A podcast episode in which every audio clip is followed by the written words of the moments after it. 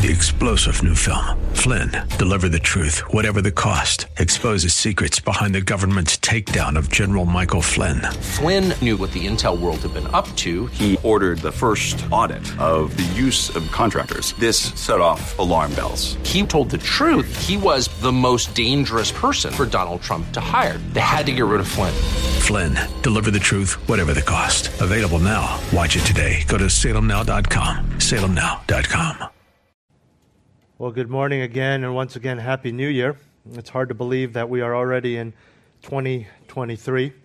And just as with last week on Christmas Day, it's such a joy to be here uh, with you on the actual New Year's Day as we worship together.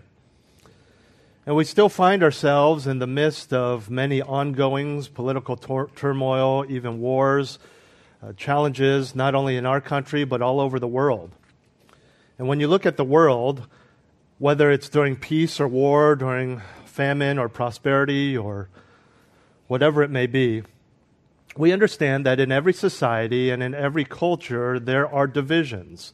There are divisions regarding social classes. In our country, it happens to be based on finances. You have the upper class, the middle class, the lower class. In other countries, it is very similar. But some countries and cultures, it's based on other things. For example, when I was in Albania, it had nothing to do with finances. It had to do with whether you were educated or not. And that went deeper than that. There's just an assumption that if you were from the north, you were uneducated, even if you were a university graduate. But the reality is that there are social classes, there are divisions.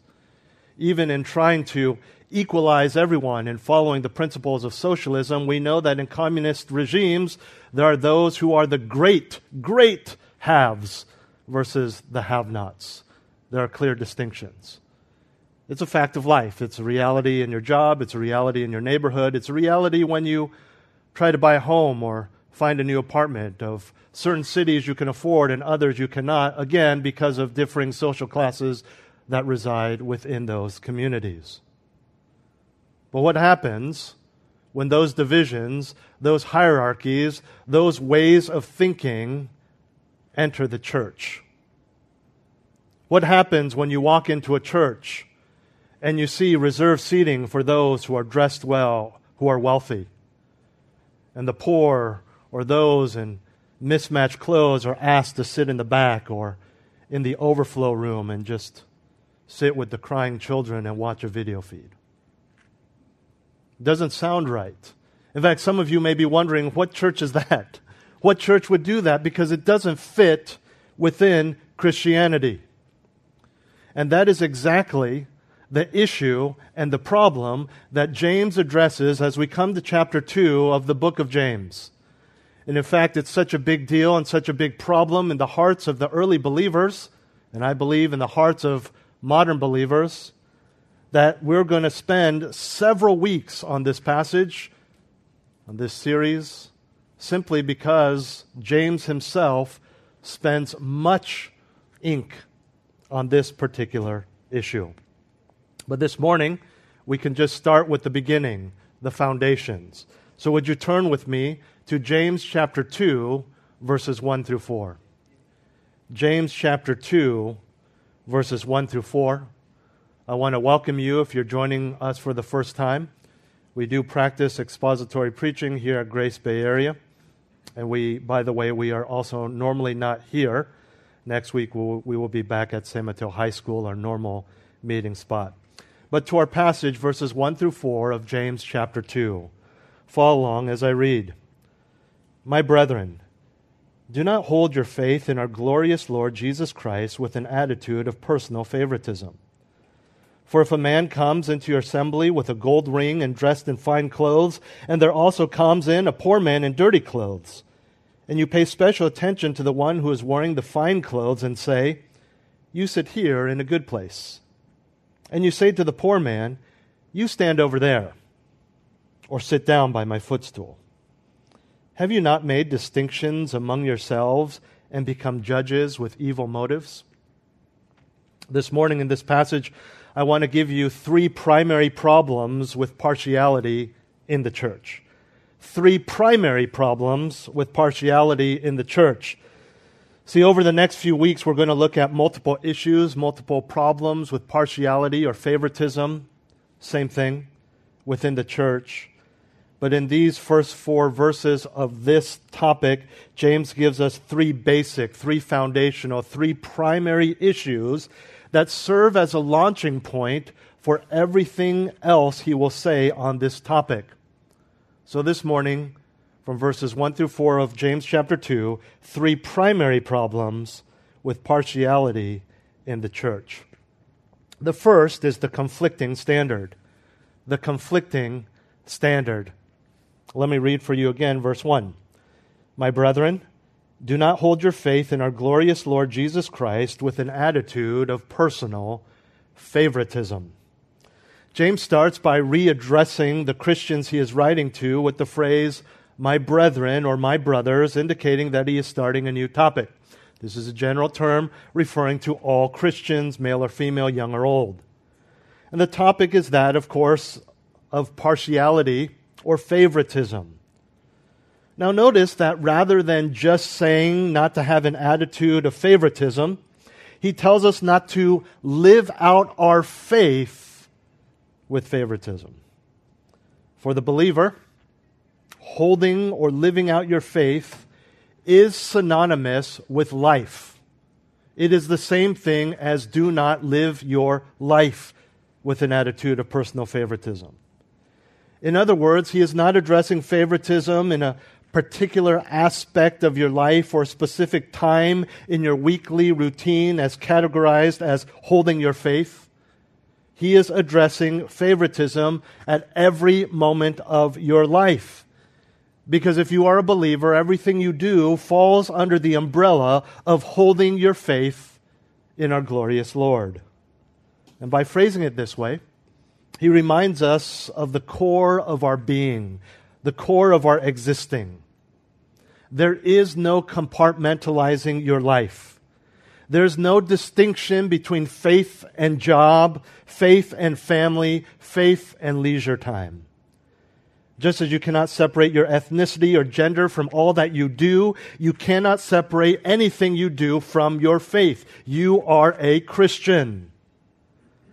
Everything I do, whether it's preaching, whether it's eating, whether it's sleeping, whether it's spending time with my family, I do it as an ethnically Taiwanese man, even if what I am doing is not considered blatantly Taiwanese or limited to the male gender because I cannot remove those things from me.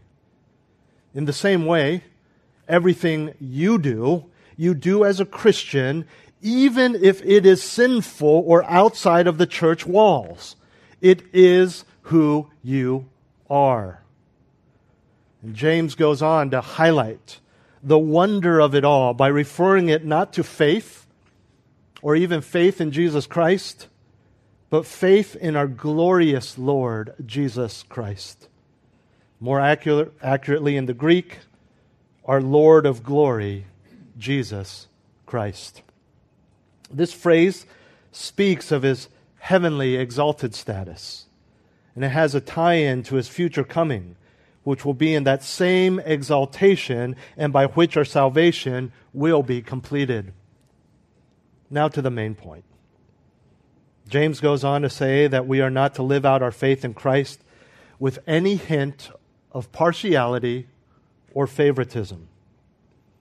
That word favoritism in the Greek literally means receiving or lifting up someone's face. It speaks of giving someone special favor or respect based on external appearance. We say judging a book by its cover. This has nothing to do with hidden or internal things such as abilities, character, morality, or anything else. It's simply giving someone preference or removing preference simply because what you see or hear.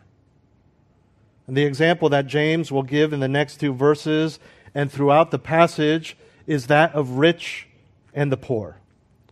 But, and this is very important, this is very important. The word favoritism in the Greek is plural. Meaning this has a wide range of applications beyond financial or social status. Ultimately, what he is saying is that we are not to treat people differently or make judgment calls simply because of outward appearances. And what's more, the phrase he uses indicates that this is not merely forbidden in attitude and thought, but that there are specific and repeated acts that the early church is committing that shows favoritism. Bottom line, faith and favoritism are incompatible. And the wickedness of this practice goes back to the fact that we are representatives of the glorious Lord who shows no partiality whatsoever in his redemption. In fact, not this week, but next week, he will go on and use that as a source of why the early Christians should not show favoritism. That's the conflicting standard faith versus partiality. Now, before you start making New Year's resolutions about playing favorites, we need to study what James is specifically talking about because the word is quite general. And he's not saying that you can't be closer friends with certain people or even that you can't prefer the company of some more than others due to similar interests. That's not what he's talking about. He's not saying within the context of the local church that you have to go around and try to talk to every single individual at church and give them equal time. And he's definitely not saying you can't have favorites in regard to the earthly foods, colors, sports teams. So, what is he saying? Let's move on to the next two verses and see. In our second primary problem with partiality in the church, the conventional scenario. The conventional scenario. What James is about to describe illustrate what's happening in the church and is a reflection of a common and acceptable distinction that is made in society. That distinction includes the socially acceptable scenario in which a rich person is given a place and position of honor over and against the poor person. Although most likely hypothetical in its detail, the example James gives addresses a very real underlying sin in the lives of believers. Look at verses 2 and 3 again. He says, For if a man comes into your assembly with a gold ring and dressed in fine clothes, and there also comes in a poor man in dirty clothes, and you pay special attention to the one who is wearing the fine clothes and say, You sit here in a good place and you say to the poor man, You stand over there or sit down by my footstool. This is an example that James is giving to explain partiality or favoritism within the church. And this may or may not be the exact outworking of partiality in your heart, in your context, in our church, but it makes the point. Here's the scenario a rich person is walking into the church we assume these two people are visitors because they don't know where to sit. They need to be greeted and told where to sit. And the rich person is immediately directed to sit in a preferred seat. But then the poor man comes in, he is asked to stand or sit on the floor. Let's unpack the details of this short but problematic story. Now, these two people walk into the assembly. This is referring to church. It's a Greek word used of either the church building or the congregation that met in that building. In other words, it's the church. And in this time and place, in the historical context, which is still true in, in many cultures, it's not true here in the Bay Area, but in that context, it was very clear who was rich and who was poor from how they dressed. Not so much the case today, especially here in the Bay Area. You have millionaires wearing ragged jeans and t shirts. You understand. The rich, as James points out, would have a gold ring and fine clothes. Now, rings were common in the ancient world for men to wear, and someone's social status could be determined by them. Often more than one ring was worn, and in this case, we know this person is upper class because not only does he have a ring, but he has an expensive gold ring. In ancient Rome, there were actually five levels of social classes. Now, if you even remember just a little bit of what you learned in school about ancient Rome, you remember that the senators were the all powerful, right? The senators were the most powerful and influential people in the Roman Empire. And thus, we understand that the senatorial class was the highest class. Now, that was unique, that was rare because they were politicians. The highest class, so the second highest after senatorial, so the highest for normal people, was called the equestrian class. And the equestrian class, archaeologists have told us, was indicated by a gold ring. Now, whether or not James is being that specific is not clear. But regardless, we know that this person is upper crust. We know this also because of his, quote, fine clothes. The word fine doesn't mean nice, it means bright or shining. Meaning not only were they regularly cleaned, but they were made from nicer, flashier fabrics than your typical white Roman toga. You have to understand there was no running water, there was no indoor plumbing at this time, there are no washing machines. And everywhere you went, you generally walked, or if you were a soldier or you had the abilities, you would ride a horse or ride in an open chariot. You got very dirty. And so to clean things whenever you got a little smudge on them just didn't happen because it would take a lot. And unless you were wealthy, you just wouldn't walk around with clean clothes all the time. And so here's a wealthy person with bright and shining clothes. And some of these fine clothes, again, according to historians, were even said to have silver woven into them, thus causing them to be even shinier and brighter. Now, at this same time, this same church service, if you will, there is a visitor who is poor. He is also recognized as such by his clothes. They are dirty. Now, we need to be careful not to over spiritualize this. It is easy to take something that is historically contextual and say, well, in our society, this and this. That's, we have to look at what it says according to what James would understand. We can't over spiritualize this by pushing our modern thinking into it. This was not someone who spilled coffee on his shirt on the way to church or just came off of a graveyard shift at a construction site. This man was dirt poor and his poverty is seen in his clothing. And so we know to be clear that we're talking about financial status, not spiritual poor or poor in spirit. And the depth of this person's poverty is seen in the word dirty and the stark contrast it has with the word fine to describe the rich man's clothes. This is filthy clothing. And this goes beyond what I referenced earlier the inability to clean them. The typical white toga of the Romans had to be cleaned often, and when someone did not have the ability to have it cleaned, they actually had a derogatory term in Latin for these people called sordidati. It comes from a word that means filthy, nasty, and poor in the Latin.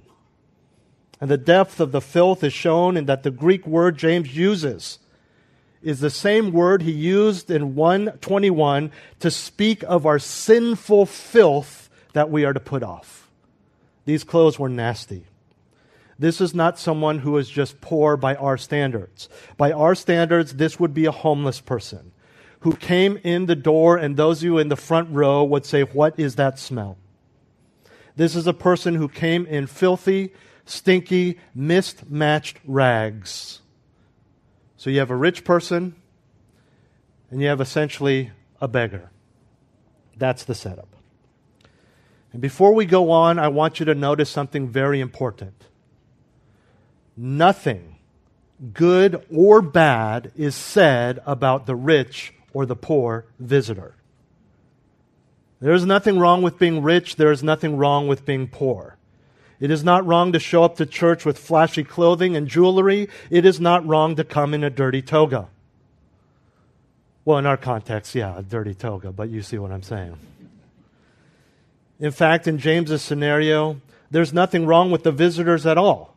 The problem he is addressing is how the Christians in that assembly treat these visitors. Now look at verse 3 for the problem. So the rich man comes in, Poor man comes in, and you pay special attention to the one who is wearing the fine clothes. And you say, You sit here in a good place. And you say to the poor man, You stand over there or sit down by my footstool. The favoritism here is fleshed out when the wealthy visitor is given not only a seat, but a good seat. The poor visitor is not only refused a good seat, but is not given a seat at all. James says that special attention is given to the one with fine clothes, which means to look upon with favor, respect, or interest. Again, this is a matter of the heart. Again, this is entirely based on what he is wearing, outward appearance. They don't know if he's a believer. They don't know if he's done good. They don't know if he's a very servant hearted believer. They don't know anything about him, just that he's rich based on his clothes. And the way that he is spoken to in the Greek indicates that this isn't just ushering, hey, here, here, sit here. This is a very cordial, respectful, polite invitation to sit in an honored seat, which would have been somewhere in the front row, unlike today. Contextually, you remember that James is writing to a very Jewish audience. These are Christians, these are born again Christians, but they are ethnically Jewish. They were raised Jewish. And so, in other words, these are individuals who, up until their recent salvation, would have attended the synagogue regularly. So they would be familiar with the practice in the synagogues in which the Pharisees, remember them from the Gospels, would have reserved special seats. And it is quite possible that they have carried this practice over into the Christian church, not so much for Pharisees, of course, but of anyone who was clearly, based on how they were dressed, rich. So, like the Pharisees, but in a secular context, they were upper class. It is even more possible that they are simply doing what is naturally, natural rather, and socially encouraged. Now to the poor man. He's dirty, he's smelly, he's clearly poor. And he is e- told to either stand over there further away, or if he wants to sit, he can sit by a footstool.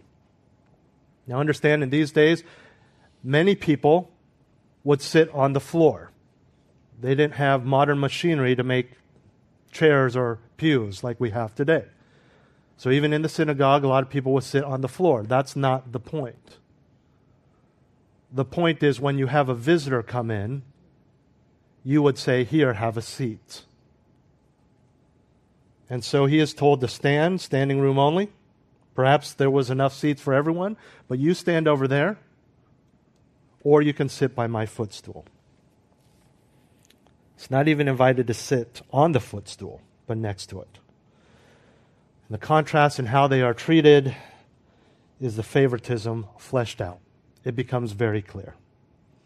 And as you think through this, I'll talk about this more in a minute. I want to remind you what I said a moment ago that for us, this may not be rich or poor. This may be something else. And so we need to not just say, well, yeah, if a homeless guy came in, we'd let him sit. You need to think about the other things going on in your heart where you play favorites with some rather than others simply because of what you see on the outside. I refer to this as the conventional scenario because this is typical in our world.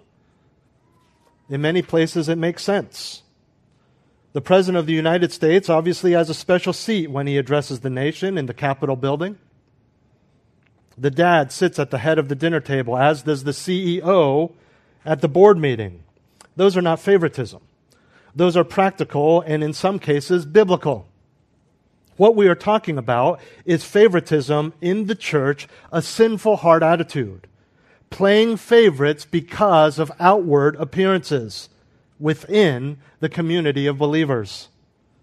In other words, and this is shows us the gravity of the sin taking the world's standards and applying it where it does not belong.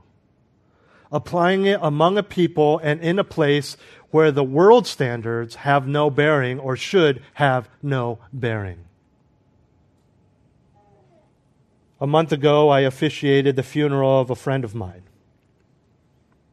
He was a well respected teacher at a public school in a very wealthy community one of the wealthiest communities, not only in the Bay Area, but in the country. And so he was teaching the children of wealthy and often influential people. Naturally, education is a big deal to a community that puts great value on their achieved success and social status.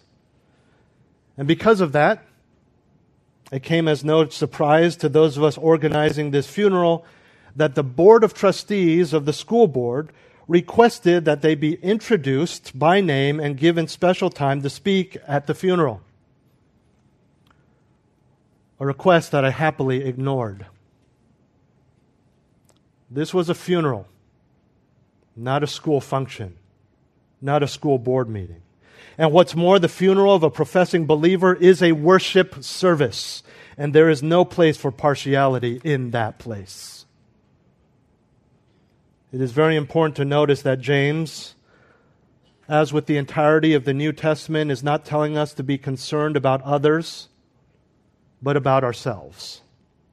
Again, the issue is not with the visitors, it's the Christian response to those two differing visitors. Specifically, he doesn't address the visitor's view of the church. He's not concerned about what will the visitors think. What will the rich man think if I don't give him the nice seat? What will the poor man think if I give him a place of honor that society says is not for him? James is not concerned with that. He's concerned about our hearts. He's concerned about our view.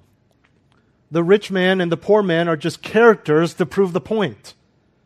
Outside of the fact that one is rich and one is poor, in the scenario, in the biblical lesson, what God wants for us, these two people are insignificant.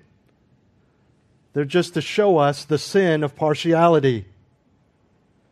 And oftentimes we are so concerned about making sure that others, especially visitors, feel comfortable or that they see us in a good light and so we focus on pleasing them rather than God. And how we please God is not by showing outwardly or harboring inwardly any form of favoritism. If you've been around, you've heard me say this before. As Christians, as salt and light, we are not to focus on our testimony. We are not to focus as Christians on how people view us. We are to focus on holiness. We are to focus on obedience. And a godly testimony will naturally flow out of that. Focus overly on how we are perceived, and you have no choice but to bend to the will of society and their social norms. Because if you want them to be happy, if you want them to think that we're cool and attractive, then you're going to have to do what they do. And that's not testimony, that's disobedience. And this is exactly what's inherent in this picture. And this is why we must keep in mind that James' teaching here isn't about being nice to everyone so they feel good. Make the poor guy feel good. That's not what he's saying. And this isn't just about preserving our testimony. This is definitely not about growing the church. This as with all things, is about glorifying God. He goes on to tell us that partiality isn't just wrong, it's not just offensive, it's not just unfair. He says it is evil. It is evil. And James elaborates on this in our third and final primary problem with partiality in the church the concealed sin. We've seen the conflicting standard, faith versus favoritism, the conventional scenario, giving preference to the rich and powerful. Finally, the concealed sin. Verse 4 When you do this, when you show partiality, have you not made distinctions among yourselves and become judges with evil motives? Here's the sin involved with partiality he asks this question rhetorically, such that the expected answer in the Greek grammar is yes. First, James says that by showing favoritism, we make distinctions. This is the sin of partiality. He's saying that it is sinful to show special favor on the one hand or being disrespectful on the other simply because of personal judgments regarding what you see on the outside. As mentioned earlier, we are making these distinctions based on depraved worldly standards that have nothing to do with God. And you can see why this is so wrong. We are to see the world with a biblical worldview, which means seeing people with spiritually transformed eyes and not worldly conformed eyes. We are to see people, whether in our church or outside of it, through the lens of Scripture. We are to see them how God sees them for the believer, judging or playing the judge, even if in your mind the judgment is positive, right? Here's a rich guy, let's treat him well. But in any form of judging, it is especially sinful for the believer because we know that only God is judge. And this is because only God sees the heart. And if there's anything worth judging, it's what's in the heart, not what's on the outside.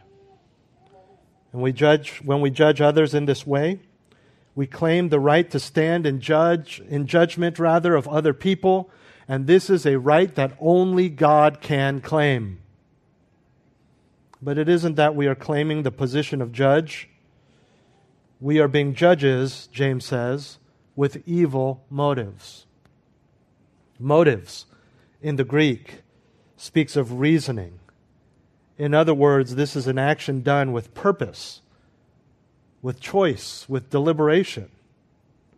But in this case, the deliberation is rooted in sinful standards, and as such, the decisions made are evil. By the way, he says, You have become judges with evil motives. In the Greek New Testament, to really push this point home, there are three words that are translated as evil into English.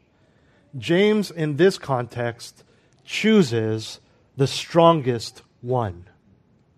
It is evil with the idea of vicious intentions whose results are both destructive and hurtful, even if you thought, well, this is a good thing. I was just trying to help. I was just trying to make him happy. For us today, as I alluded to earlier, this may not be favoring the rich over the poor. In fact, it may be the opposite. We, as good Christians, are so trained in the church to be different than the world and not love money that we may actually favor the poor over the rich. But that's still sinful. That's still favoritism. It's still wrong. Maybe our preferences have nothing to do with finances or social status. Maybe we treat other people better. We judge them more positively because they're outgoing, they're more fun. Maybe they look different than the standard churchgoer. We're tired of the cookie cutter Christian, and so someone comes in with a unique fashion choices or tattoos, and we want to favor them because we take the world standard of what is cool. We take outward markers that society considers attractive. But no matter what it is, partiality is sinful. We are so distracted. We have been so deceived by looking at the externals that we forget about the morality. You see this in our culture a few decades ago. Not globally in our specific culture, but as you know, what happens here bleeds into the rest of the world you saw a major shift in the 60s, 70s, and 80s. That our heroes, the people we admired, were not the hardworking moral people, it was the celebrities, the attractive, the outgoing. And so you see this all the time. You've heard me say this before. You have athletes who are doing bad things, and people are yelling at them and they say, I never asked to be a role model. Well, you're on TV, so you're a role model. And that's our society now. rather than saying, here's someone nobody knows, but look at him. Look how hard he works. Look how faithful he is to his family. That should be a role model. That, believe it or not, that used to be what it was in our society. But that shifted a few decades ago. And that bleeds into the church.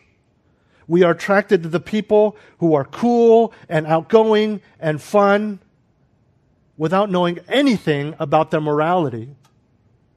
In fact, I have seen so many Christians go down the path of becoming buddies with people because of those types of things, and they start listening to the advice and the counsel based on their personality and not their morality. And what happens is they both get dragged down further and further away from God. We need to be careful. The partiality is sinful because we are looking at external factors. And that's the, that's the example that Jesus will give. Partiality, James, or James will give rather. He says, Jesus showed no partiality when he saved you. You were a sinner. You were anti God. You rebelled against him. See, that's the point. There is partiality with God when he looks at the heart. Look at how he treated the Pharisees versus the naive and ignorant disciples. It's because he knew what was in their heart. Now, maybe we default to looking at the externals because we can't look at the heart. But we need to be warned. We need to be careful. There's danger there. But no matter what it is, whether it's their personality, whether it's their fine clothing, whether it's their filthy rags, partiality is sinful. It is the concealed sin because no one in society would blame you. In fact, if you didn't do those things in the church, they were quite. I sent my friend, I told you he was the CEO of the company and you made him sit in the back? Are you kidding me? So different out there. But that's not to be the case in here. And again, I call it concealed because it doesn't even seem sinful at first. You're just being nice, you're being welcoming, you're giving people the recognition they deserve, but God says it's evil. Even outside of the church, we're giving proper recognition to certain individuals is right. We as Christians must be careful of showing partiality in our hearts and in our minds making judgments in our hearts. And remember, in this story, in this example, half of the problem is actually lifting someone up. Half of the problem is actually doing something that would have made that person feel special and good in the church, giving someone preference. But according to James, that's the main part of the sin. It's not that we ignore people, we don't say congratulations when congratulations are due. It's not that we don't recognize their hard work or whatever it may be. That's not what we're talking about. You have to understand that everyone is equal in the eyes of God. And if you truly look at someone based on how God sees them, we're all sinners. Millionaire or pauper, it's all because of God's sovereignty anyway we need to be careful. And so, as we begin this multi week study of partiality, these are the three basic, foundational, primary problems with partiality in the church the conflicting standard, the conventional scenario, and the concealed sin. Here's the big picture. Showing partiality is not Christ like, and we'll see that more unpacked next week. Because next week we'll see James appeal to the fact that God saved us while still sinners. He did not play favorites based on good works, religion, or social status. And you understand this in the church. We, we, we rejoice about this. That there's so many different kinds of people. And we all worship together. We sing the same songs. We worship the same God. We listen to the same sermons. You rejoice that you are accepted here and that others are too, not because we're a great welcoming church, but because God is a great welcoming God. in this very church, sitting in this very room, there's an ex con, and I call him brother. There's an adulterer, I call him friend. There's an alcoholic, I respect his wisdom. Ultimately, we don't show partiality because partiality places undue value on the things of the world rather than the things of God. My brethren, do not hold your faith in our glorious Lord Jesus Christ with an attitude of personal favoritism. For if a man comes into your assembly with a gold ring and dressed in fine clothes, and there also comes in a poor man in dirty clothes, and you pay special attention to the one who is wearing the fine clothes, and say, You sit here in a good place, and you say to the poor man, You stand over there or sit down by my footstool? Have you not made distinctions among yourselves and become judges with evil motives? Let's pray. Heavenly Father, thank you that you are the great equalizer. We are all sinners, and you have saved us. You have brought us into your fold. Lord, we are so bombarded by the status of the external in our world. We struggle with envy and jealousy of those who have much. And in some small way, perhaps we've deceived ourselves into thinking if we treat those people right, we will gain or be shared their wealth. Father, maybe it's not finances. Maybe it's physical attractiveness by the world standards. Maybe it's fun. Maybe it's just doing things differently than the rest of the church. Whatever it is, Lord, guard us. Help us to see and recognize any partiality in our hearts and help us to repent of it. May we use our salvation and the gift of discernment and wisdom that you have given us in a way so that we treat people and see people the way you see them. And leave the judgments up to you, for you alone see the heart. May we strive to be this kind of person. May we strive to be this kind of church. I pray these things in Jesus' name. Amen. Three star general Michael J. Flynn, head of the Pentagon Intelligence Agency, knew all the government's dirty secrets. He was one of the most respected generals in the military. Flynn knew what the intel world had been up to. He understood its funding. He ordered the first audit of the use of contractors. This set off alarm bells.